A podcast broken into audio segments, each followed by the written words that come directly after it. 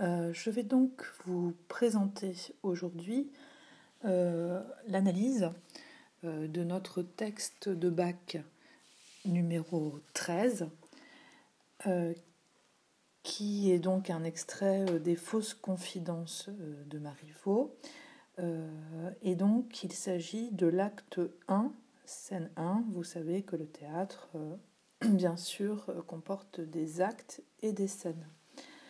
Euh, on est donc au début de l'intrigue. Alors, je vous donne euh, l'introduction.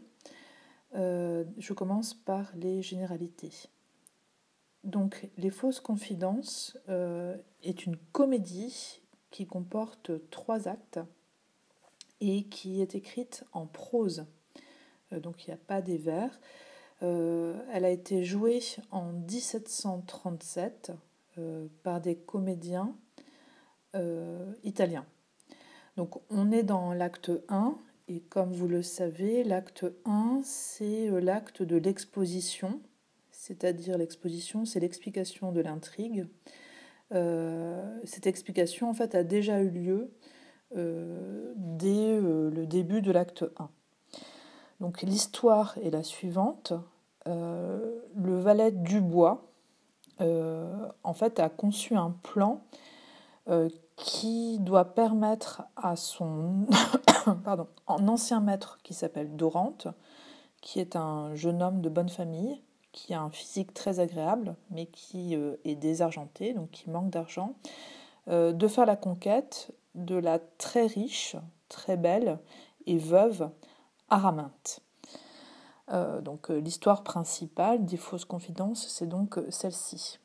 Euh, bien sûr, l'intrigue va être plus compliquée que cette trame qui est la, trame de base. Alors, euh, il est intéressant pour les fausses confidences euh, d'expliquer le titre. On a donc un adjectif, fausse, et un nom, confidence. en fait, on trouve souvent ce genre de titre chez Marivaux. par exemple, la double inconstance ou la fausse suivante.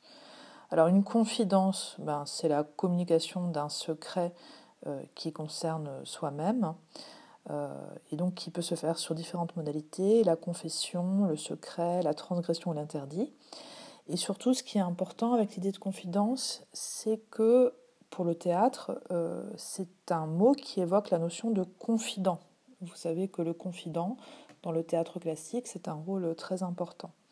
Fausse, c'est un adjectif qui est important parce que la thématique de la sincérité euh, est souvent exploitée dans les pièces de, Marivaux.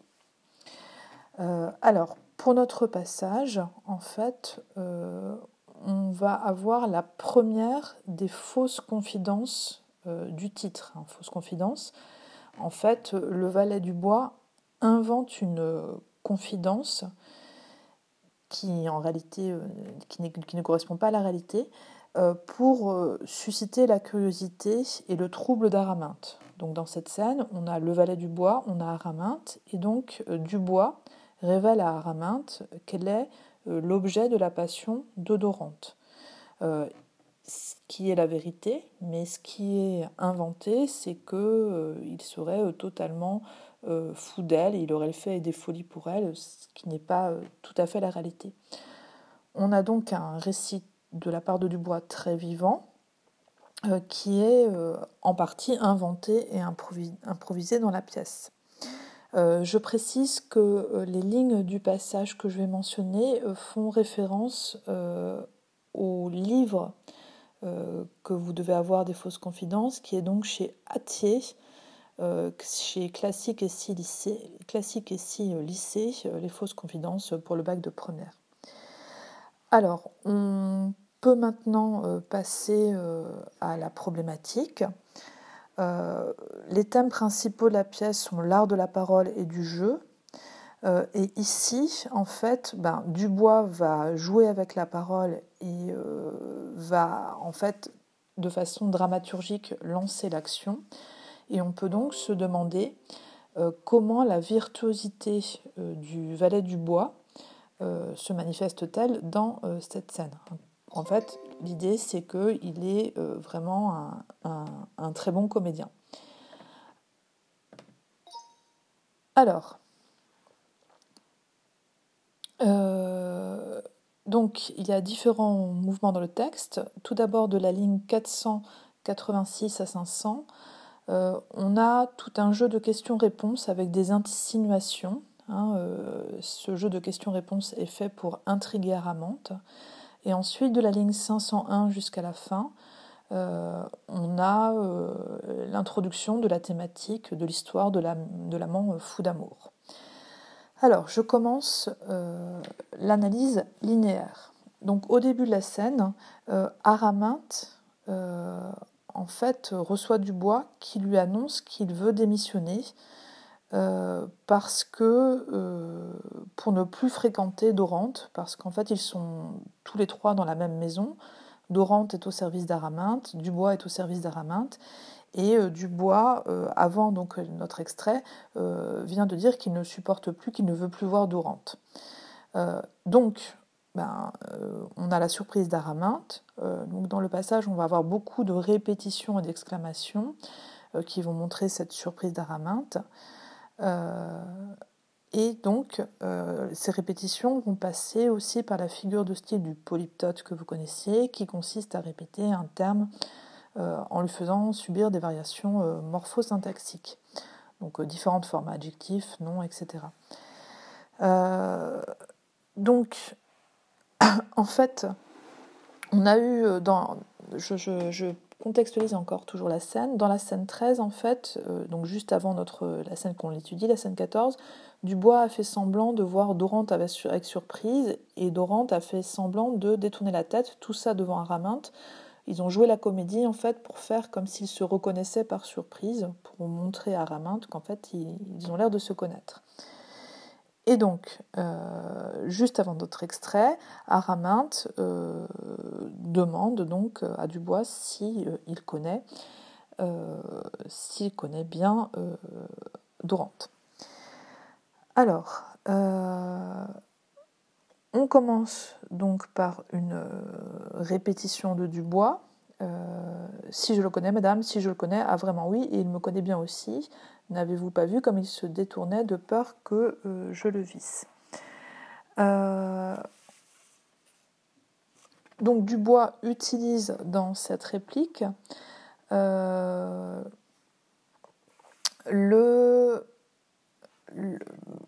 bah, le, le, jeu d'acteur qui vient d'avoir lieu et en fait il insiste bien sur le fait qu'il le connaît et euh, la rapidité en fait de ces euh, répétitions euh, bah, donne le rythme de l'échange, donne de, la, de la rapidité à cet échange.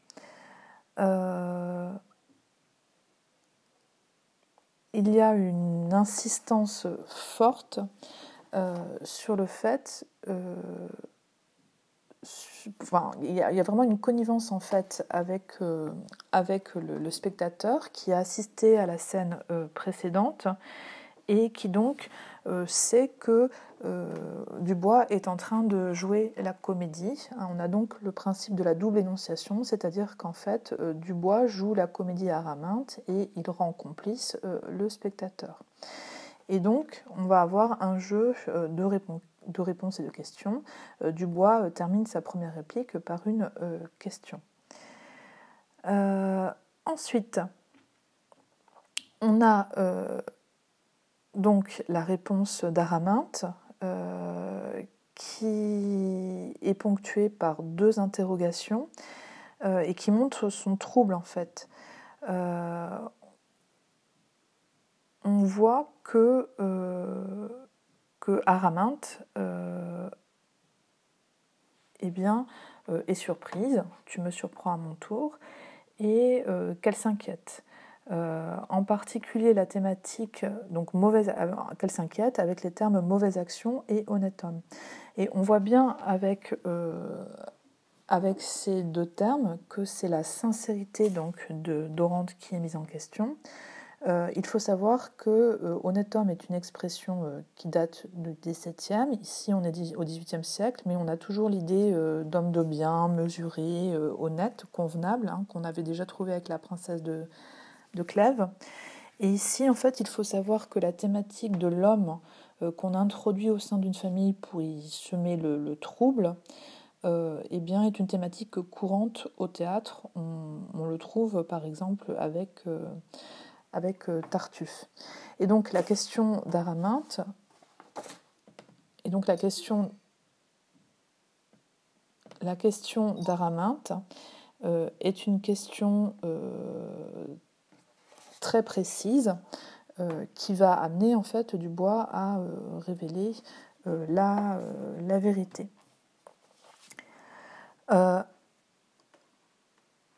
ensuite, donc en fait, le, problème, c'est que Araminte peut euh, suspecter Dorante d'être intéressé par son argent. Euh, ici, ce qui est intéressant, c'est que à partir de cette réplique, Araminte, qui est socialement supérieur bien sûr à son valet, euh, va être mené par Dubois, qui est vraiment un valet intrigant et qui va dominer dans cette scène grâce au pouvoir de la parole. Alors, il se lance dans une réplique à partir euh, de la ligne 492 qui en fait est sur le mode du renchérissement de l'hyperbole euh, et il utilise euh, le comparatif. il n'y a pas un point de plus brave homme dans toute la terre, le superlatif dans toute la terre et le superlatif absolu avec il n'y a point. Il utilise également Oh, c'est une probité merveilleuse, la métonymie, c'est-à-dire qu'il désigne euh, Dorante par une abstraction, euh, le mot de probité qui veut donc dire euh, honnêteté. donc en fait, il s'agit ici de piquer la curiosité d'Araminte, d'insister sur le côté unique de Dorante, avec le champ lexical de l'honnêteté qui, qui, n'est donc pas en cause euh, dans la réplique de Dubois, puisqu'on va avoir le mot honneur, 50 euh, honnêtes gens, euh, probité, hein, qui insiste sur l'honnêteté d'Odorante. Il y a aussi le mot brave, hein, et on a encore une exagération avec 50 honnêtes gens ensemble. on peut remarquer également l'utilisation du modélisateur peut-être qui, qui en fait euh, vient euh, piquer encore la curiosité euh, d'Araminte. Donc Araminte devait s'attendre à un, projet, un portrait de Dorante péjoratif et en fait elle se retrouve avec un portrait mélioratif au superlatif et donc elle va continuer à se poser des questions. on le voit dans, la réplique suivante, à partir de la ligne 496, où elle se pose des questions. De quoi peut-il être question? D'où vient que tu m'alarmes? Et euh, Marivaux insiste sur son émotion, euh, j'en suis tout ému. On voit vraiment que Araminte, qui est euh, la maîtresse de la maison, n'est pas indifférente à, au personnage de, Dorante. Et donc il y a vraiment une inversion entre la sincérité, enfin une opposition entre la sincérité d'Araminte, hein, qui se livre dans cette scène, et la manipulation euh, du valet du bois, qui donc joue en fait à, l'inquiéter. Euh, on va ensuite euh, basculer dans un type de scène qui serait plutôt de, l'ordre de la commedia dell'arte. Il faut imaginer un jeu de scène avec beaucoup de gestes, de mouvements, hein, comme dans la commedia dell'arte et euh, Dorante va renchérir encore une fois euh, en inventant euh, un roman d'amour qui, qui, est sorti de son imagination, qui n'est pas la réalité. En montrant Dorante comme complètement atteint de folie par, rapport, par rapport à Araminte, avec le verbe extravaguer d'amour, cervelle, brûlée, qu'il en, est, en est comme un perdu. Euh, ici, euh, on a vraiment euh, un discours encore une fois hyperbolique avec des mots forts et imagés. on a souvent un basculement du sens concret au sens abstrait. et on a le champ lexical de la perte des repères et de la perte de la mesure. Donc extravaguer, ça veut dire aller dans tous les sens, déraisonner. Timbré, euh, ça n'a pas de rapport avec le timbre, la définition c'est esprit mal équilibré. Euh, et en fait, il faut remarquer aussi que euh, Dubois emploie le présent qui est un présent duratif, un présent de durée. ça veut dire en fait qu'il n'y a pas de limite dans le temps à cet amour supposé de Dorante pour Araminte. Euh, et que donc c'est un amour qui dure, euh, qui dure toujours. Alors, on peut remarquer donc que, euh, que donc Dubois, à la fin de sa réplique, ben, explique qu'il a été obligé de, quitter, de quitter euh, Dorante à cause de cette passion, et donc il donne, euh, il donne de la crédibilité à l'échange gestuel qui a eu lieu auparavant dans la scène, dans la scène 13. Euh, on peut noter que, bien sûr, Dubois joue toujours avec le spectateur, joue de connivence avec le spectateur, puisque le, spectateur sait que cette histoire est inventée. Enfin, que l'amour de Dorante pour Aramin est réel, mais que euh, n'a pas euh, menacé, par exemple, de, euh, qu'il n'a pas eu la cervelle brûlée à cause de cet amour. la réaction d'Araminte, un peu, avec la didascalie un peu boudant à la ligne 510, révèle en fait qu'elle éprouve des sentiments pour, pour Dorante, puisqu'en fait le corps, très souvent chez, euh, chez Marivaux, ben, révèle la personne. Et donc, si elle boude, euh, si elle pense qu'il est, qu'il est, amoureux de quelqu'un, hein, Dubois ne lui a pas encore dit qu'il s'agissait d'elle, eh bien, c'est qu'elle est donc intéressée par, euh, par, par Dorante. Elle utilise, elle aussi, un langage imagé avec l'expression à la ligne 511-512 esprit renversé. Euh, qui veut dire esprit très dérangé. Euh, et euh, en fait, cette scène est comique pour le spectateur puisqu'on voit que Dubois a réussi à veiller la jalousie d'Araminte et c'est donc cette jalousie qui va permettre à l'action de progresser. On voit également qu'elle se montre très prudente dans, dans sa demande d'information lorsqu'elle dit peut-être encore je gage qui, donc, pour quelque objet qui n'en vaut pas la peine car les hommes ont des fantaisies. Alors en fait, ce que ça veut dire en langage euh, traduit, c'est euh, peut-être que je parie qu'il a de l'amour pour quelque objet, c'est-à-dire pour quelque personne. Hein. Ici, il faut comprendre qu'il s'agit d'une femme qui n'en vaut pas la peine, car les hommes ont des fantaisies. Fantaisies, ça veut dire des, idées un peu étranges. Euh, et donc, on remarque qu'elle se montre très prudente pour savoir qui est la personne aimée par euh, Dubois, puisqu'elle utilise le présent de valeur générale. Euh, les hommes ont euh, des fantaisies. le pronom ont, qui est un pronom de généralisation. le sens, le mot générique objet. Hein, en fait, elle, demande une information, mais elle le fait avec beaucoup de distance en généralisant, en utilisant la généralisation dans sa question. Euh, la réponse de Dorante euh, joue encore une fois avec la connivence qu'il a avec euh, le spectateur, puisqu'il répond ligne 515-516 Malpeste avec un, juron qui, donne de la vivacité à son discours, sa folie est de bon goût. Et pour ce qui est de l'objet, il n'y a rien à dire, c'est-à-dire que pour la femme qu'il aime, il n'y a rien à redire, elle est vraiment belle, et sa folie est de bon goût, il a bien choisi. Euh, c'est un passage de galanterie, euh, puisque le spectateur, bien sûr, a deviné euh, l'identité de celle qui est aimée par, par Dorante, mais Araminte ne connaît pas encore elle la réponse. et donc, bien sûr, cette réponse vient assez rapidement à la ligne 518. J'ai l'honneur de la voir tous les jours, c'est vous, madame. Il y a une forme de théâtralisation avec la présentation mise en avant, c'est vous, madame, dans, cette scène. Et donc, on a un théâtre assez dynamique avec un jeu de, questions-réponses.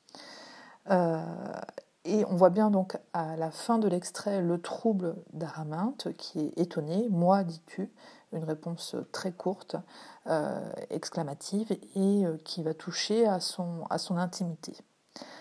Alors, en conclusion, euh, on peut dire que euh, les confidences de Dubois sont fausses, c'est-à-dire qu'elles sont trompeuses, parce que, euh, en fait, il vit surtout à attiser la curiosité et la jalousie d'Araminte. Et puis, même si vraiment Dorante est amoureux d'Araminte, il exagère un peu, la réalité par des mensonges et des exagérations. cela dit, cette euh, façon d'agir est efficace puisque euh, à la fin du passage, donc Dubois conseille à Ramin de royer Dorante, mais en fait il sait très bien qu'elle va faire le contraire. Et donc il va finalement obtenir par la ruse ce qu'il voulait obtenir. pour le spectateur, eh bien, on a un passage comique qui euh, est marqué par euh, qui, qui, en fait, qui, qui montre la naïveté d'Araminte. Et donc, euh, le spectateur va se demander si Araminte va conserver cette naïveté tout au long de la pièce.